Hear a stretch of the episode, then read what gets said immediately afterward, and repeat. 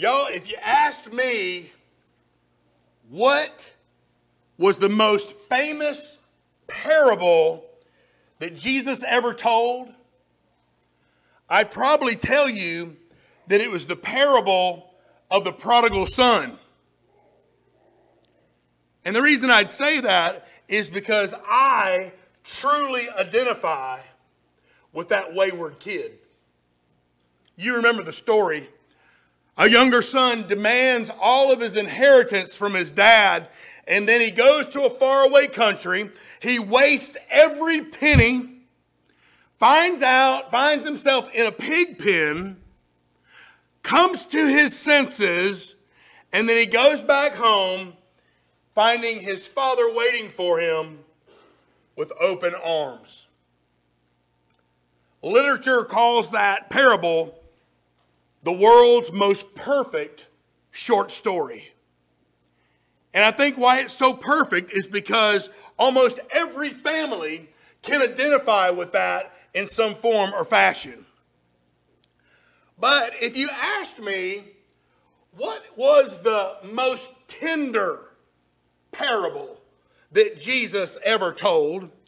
I'd probably have to say the parable of the lost sheep. You remember that story. The shepherd went looking for a sheep that had gone astray. He has to go through the, the thickets and climb jagged rocks. And he searches and he searches until finally he finds the sheep that went astray. Again, I can identify with that wayward sheep. But if you asked me, of all the parables that Jesus told, what parable is the most practical? What parable applies more to how we live today, how God acts and reacts to us, and how we act and react to God? I think it would have to be the parable that we find in Matthew chapter 25 the parable of the talents.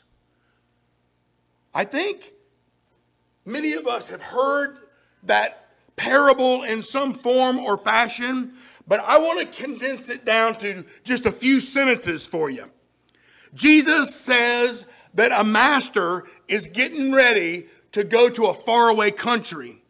And he calls in his servants and he distributes his wealth to them and then the master leaves, and then the master comes back. And when he comes back, he calls for an accounting of how they've used the wealth that he gave them. Those who had invested wisely, the master rewarded.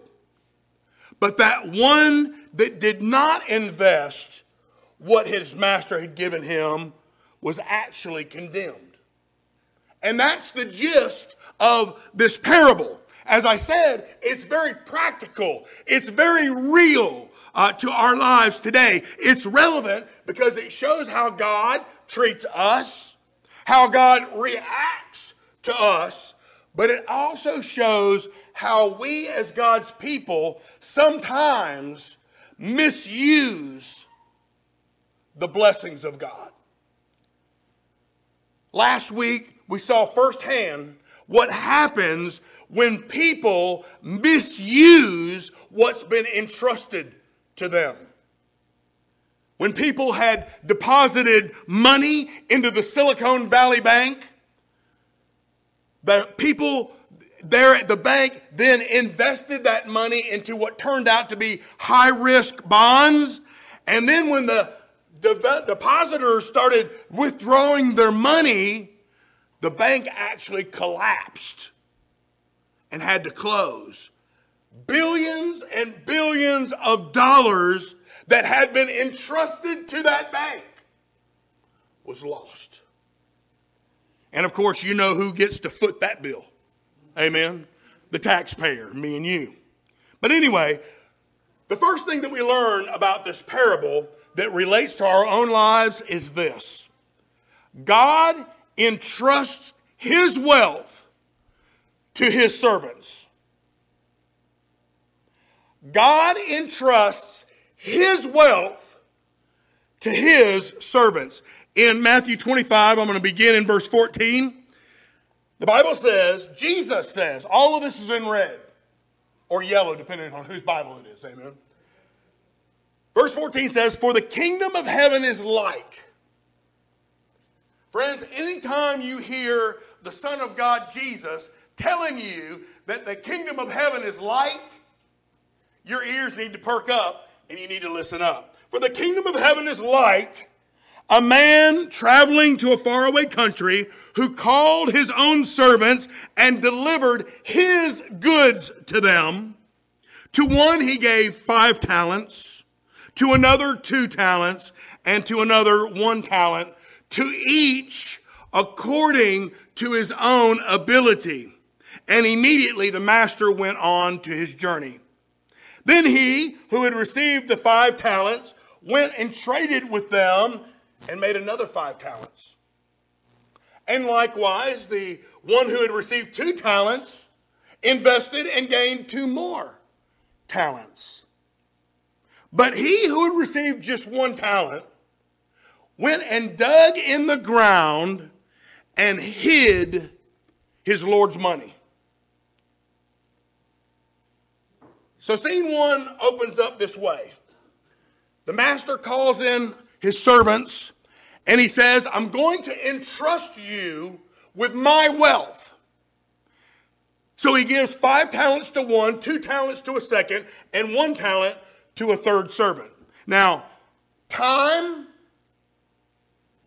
talents, treasures, money, abilities, gifts, all of those things can be synonymous for the same thing because they all come from God and they're given to his servants.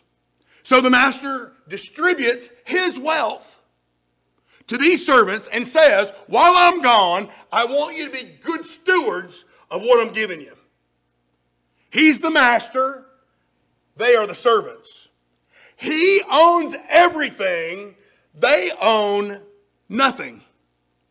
They are entirely dependent upon the master. And so the master calls them in and he says, I've been watching you.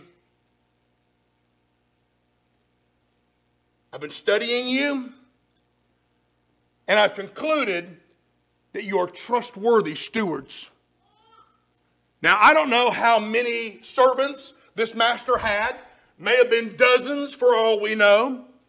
But out of all this master's servants, he selected these three. And he said to these three servants, I'm getting ready to go away, and I'm entrusting you with my wealth. You take care of it now. And then that's basically the end of the first scene. Now, instantly, we see similarities to our own Christian lives, don't we? Instantly, we realize that Jesus is talking about this master being God. The master is God who owns everything. He, he is God who is the giver of life. He is the God who gives you air to breathe. He is the God who gives you a healthy body to see, to think, to plan, and to make wise decisions. We, on the other hand, are his servants. We are his servants. Every day we depend on him. We, his servants, depend upon the master. We are the servants, and God distributes his wealth among us. And listen, God is always studying you. God is always looking at you. He is always wanting to see if you are being a faithful servant. And when you're faithful with what God has given you, the promise of God is, is that He'll give you more. Not for your own benefit, but for His glory. When you're wise with what you've been given, you get more because you've been wise. He is constantly examining us to see if we're being faithful with what God has given us. But this is interesting. The master didn't give the servants the same amount. To one, he gave five. To the other, he gave two. And the third one, he gave just one. Now, on the surface, that don't sound very fair to me. On the surface, it doesn't sound, to use a modern word, it doesn't sound very equitable, does it? But then we realize, uh huh, this master must know his servants really well. He must know his servants, and the master gives to the servants, as verse 15 says, according to their own ability.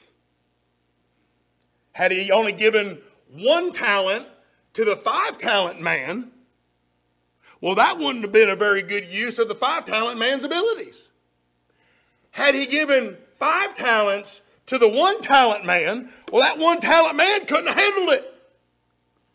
And so we see that the master knew his servants and he gives to each one what he knew that that servant can handle, and then the master goes on his journey. You see, that's exactly the way God works, isn't it? God gives to us and he doesn't coerce us. God doesn't constantly look over our shoulder to see if we're using what He has given us. He doesn't hound us to try to put pressure on us to do what is wise. While God does open doors of opportunity, God gives, and then He leaves the gift in our hand. And He calls us to be good stewards with what He has given us. And then God waits for us. He waits for us to use what He has given to see if we will be faithful. So that's the end of scene one. And scene two, God wants you to know this today God will call His servants to give an account. God will call his servants to give an account of what you have been given. The master then comes back. And the five talent man comes in and says, Look, master, I've taken the five talents you gave me. I made five more. Now I have ten. Well done, my good and faithful servant, the master says. You've been faithful with a few things. I want to give you many. And then the two talent man comes in. And the two talent man says, Look, master, I've taken those two talents you gave me, I invested them, and now I have four. Well done, my good and faithful servant, the master said. You've been faithful with a few things. Now I'm going to make you ruler over many.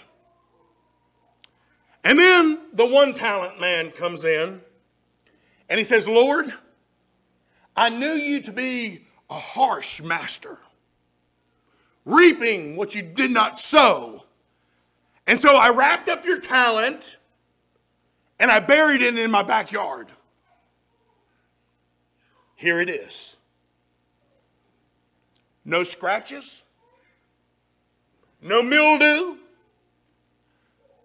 I've even cleaned it up a little bit for you. Here it is, exactly the way you gave it to me. And the master called him a wicked and lazy servant. In fact, in verse 30, goes so far to even say that he was unprofitable, meaning that he was worthless. A worthless servant and he threw him into the darkness where there is weeping and gnashing of teeth. In other words, there was unending regret. Boy, that's a tough parable right there, amen. That's tough to handle, but that's straight from the words of Jesus. And I think the reason why it's so tough The reason why it bothers us so much is because most of us can identify with this one talent man far more than we can this five talent man or this two talent man. This one talent man was just an ordinary guy, just like most of us. Now, he did something that wasn't all that smart. But he didn't steal it. He didn't embezzle from the master. He just didn't invest it. He didn't use what the master had given him. And when the master came back, that one talent man returned that talent to the master the same way he received it. So the question begs to be asked What was this one talent man's biggest problem? What was his deal? What was his problem? Let's focus on this one talent man for a second. Why did he do what he did? Well, number one, you got to wonder if that one talent man kind of felt inferior. I mean, when you're rubbing shoulders with five talent people and two talent people, and you see them rubbing shoulders with other five talent people and two talent people, then you look at yourself in the mirror and you say, at best, I'm a one talent person. It's easy to begin feeling a little inferior. When you see people doing things better with a whole lot less effort, while you're just struggling to survive in the world, boy, it's easy to identify with this one talent man. Can I be honest with you for a second? Somebody say amen. I often feel like a one talent pastor. A lot of times, like a three quarter talent pastor. I feel inferior sometimes. Why? Because there ain't nothing special about me. And I think often we feel the same way. There ain't nothing special about me. That's what the one talent man said. He didn't stand out in the crowd, he was just an average Joe, just like many of us. So I think maybe he felt a little inferior. Maybe at best he felt a little mediocre, a little substandard. Maybe he even felt a little second rate sometimes. You ever felt like you were a second rate Christian? I have. But secondly, Jesus actually tells us that this man was also afraid. In verse 25, he says, speaking of the one talent man, and I was afraid and went and hid your talent in the ground. Look, there you have what is yours. He was afraid because he considered his master to be a harsh master. This servant considered his master to be harsh. But what that really proves is this he didn't really know his master. He didn't know his master. You see, God does have expectations for us, there's no question. But your God, my God, is not a harsh God. In fact, the fruit of the Spirit is love and joy, peace and patience, goodness and kindness, faithfulness, and here it comes gentleness. That's actually an identifier of God being gentle. Well, our God is gentle. He is understanding. He knows your, your state. He knows that you're only flesh. He forgives and He is merciful. So this man didn't really understand his master at all. He was afraid, and he took his talent and he went and buried it in the ground. So let me ask you a hypothetical question. What if just what if? What if that five talent man took all of his five talents and buried them in the ground? Well, you know the answer. the master would have taken away those five talents and he would have been called a wicked and lazy servant. Just like that one talent man was. But what if that one talent man, that mediocre, substandard, inferior one talent man, what if he took his one talent and he invested it into the kingdom of God? What would have happened then? Well, you know the answer to that question too. The master would have come, and, come back and given him more talents. And he would have called that one talent man a good and faithful servant. Let me ask you one more hypothetical question. What if that one talent man had taken his talent, taken his talent, he invested it, but then he lost it? The investment failed and he lost it. What would happen then? Notice that idea is not even suggested. Why? Because God's word never commands you to be successful. God commands you to give it your all, all your heart, mind, soul, and strength. He desires and calls you to give it a good go to give it a good effort, but he doesn't command you to be successful. I've never read one time in the Bible where God said, if you try and fail, I'll condemn you. It's not in there. No, God's word only commands, listen to me, faithfulness with what you've been given. Faithfulness with what you've been given. Be faithful, God says and I will provide the increase. So, you don't lose talents by investing them. You lose talents by burying them. You lose talents by not using them. Because when you invest your talent, your time, your treasure, your money, your abilities, your gifts, when you invest those things in the kingdom of God, God will always, somebody say always, He will always honor the investment.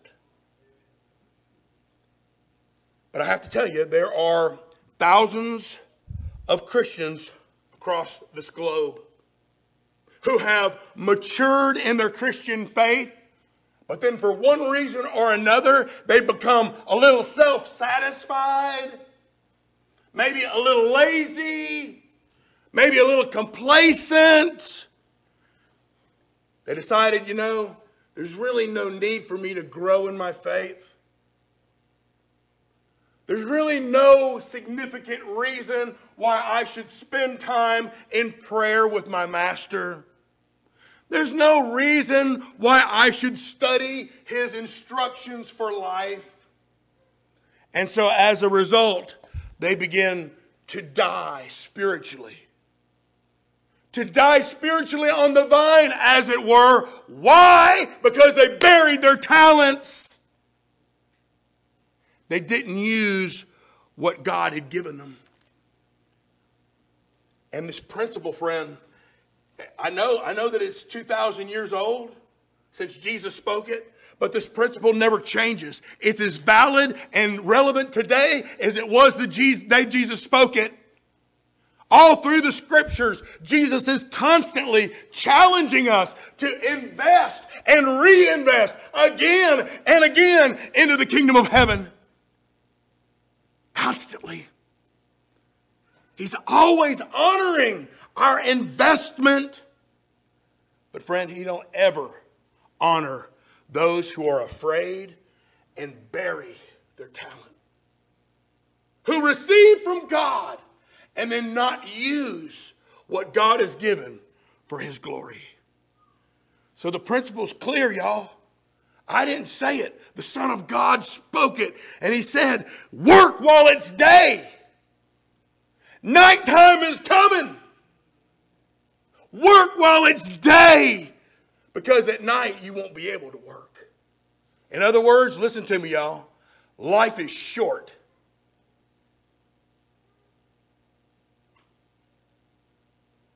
You've only got so much time to use what God has given you. Life is short. You've only got a very short period of time to be an influence on your children. You've only got a very short period of time to be an influence on your family, on your workplace, on your church family. Life is short. So, the message of this parable is as relevant today as it was 2,000 years ago when Jesus spoke it. What's the message? Christians, roll up your sleeves, right? Roll up your sleeves, get busy, keep serving God, keep doing all you can do for the kingdom of heaven, and don't you stop. Now, some people say, but Bill, Jesus is coming soon. And I say, yeah, he might be. You know, we always say Jesus is coming soon when we look at how perverse and corrupt our generation is, how horrible the world is, right? But did you know there's at least, at least a million faithful Christians all over this planet, right? That's a lot of people. If just that million would be about the kingdom work of God, we can make a difference. Do you remember what God said to Abraham? He said, if you go into Sodom and Gomorrah and you find 10, 10 righteous people, I'll spare them. Spare the whole, whole city. Still a million of us, and I know we're the minority, right? But there's still a million of us at least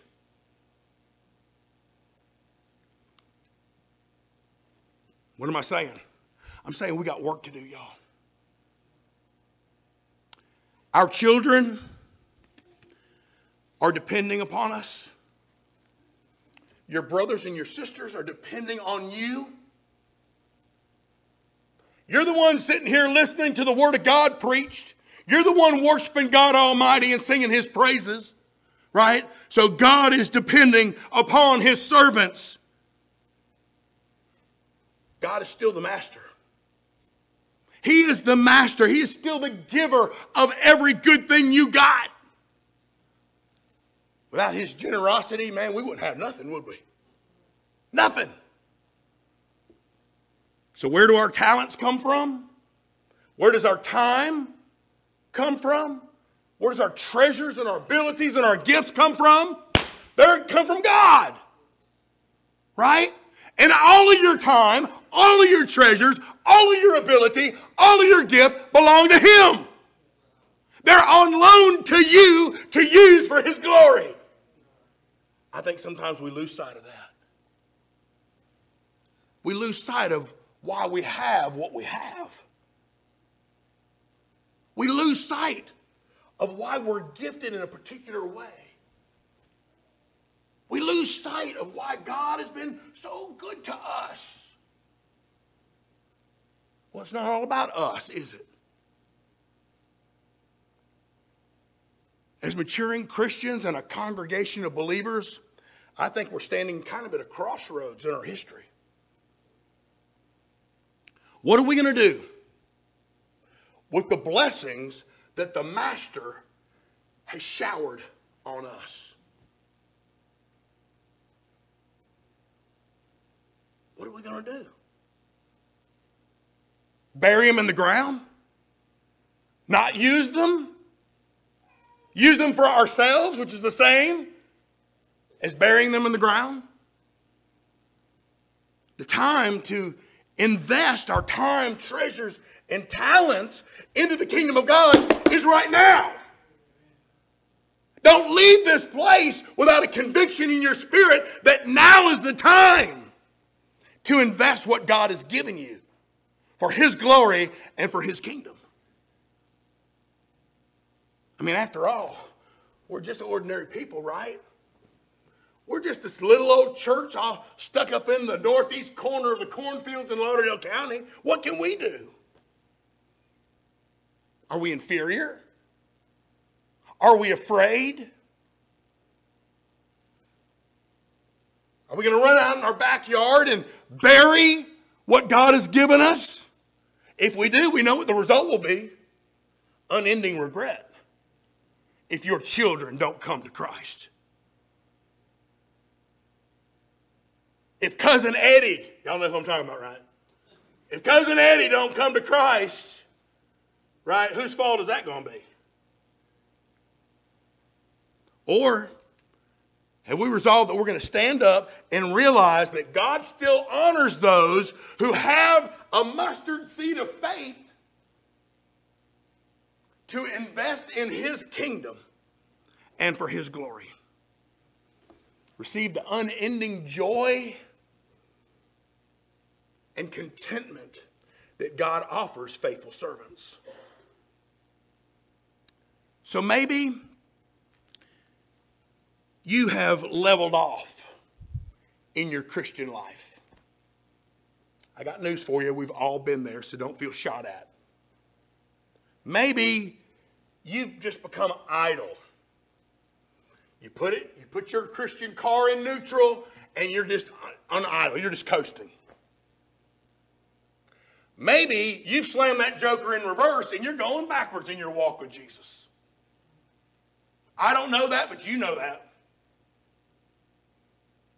Maybe the Word of God has lost its power in your life.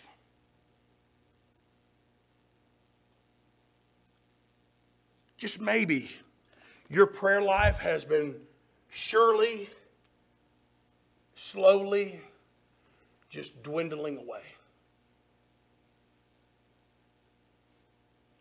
Maybe you've just stopped giving sacrificially like you once did.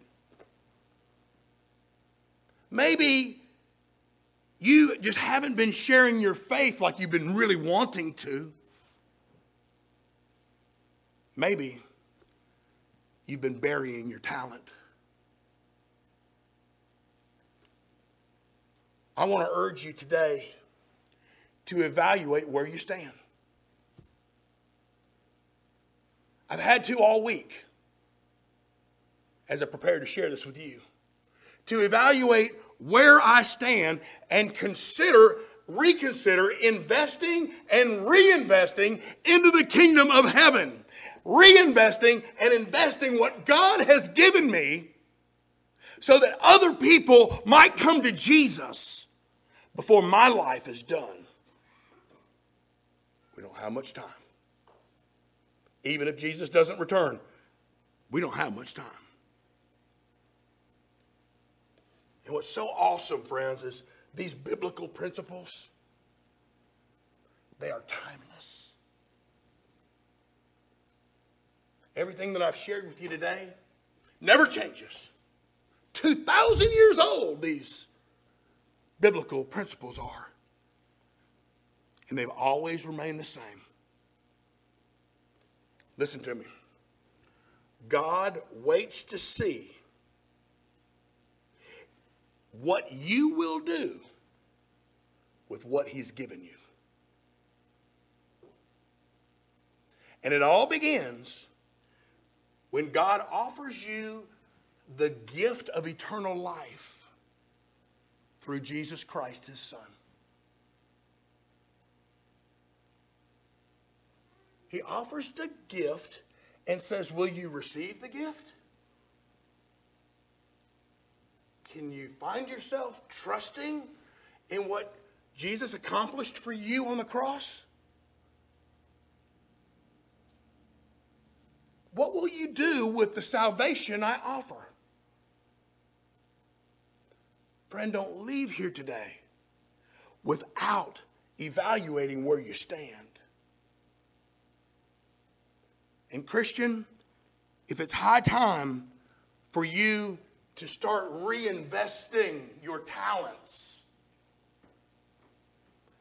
Why not make today the day where you recommit your life to Christ? Say, Bill, that person you was talking about, it's me. Well, guess what? It's been me too. Where do you stand? Are you investing? Are you actively investing now? If so, fantastic. Is it high time for you to start reinvesting your talents, your time, your treasures, your abilities, your gifts? Today's your day. Recommit your talents to God's use? Let me pray for you.